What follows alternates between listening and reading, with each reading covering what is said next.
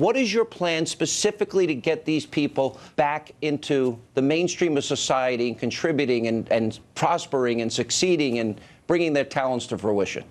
Well, we have to understand what are the forces that are keeping people down.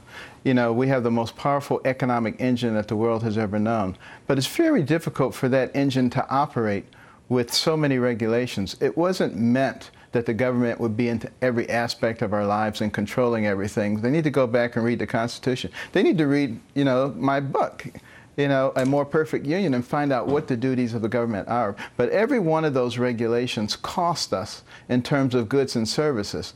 But it hurts poor people and middle class people much more than it does wealthy people.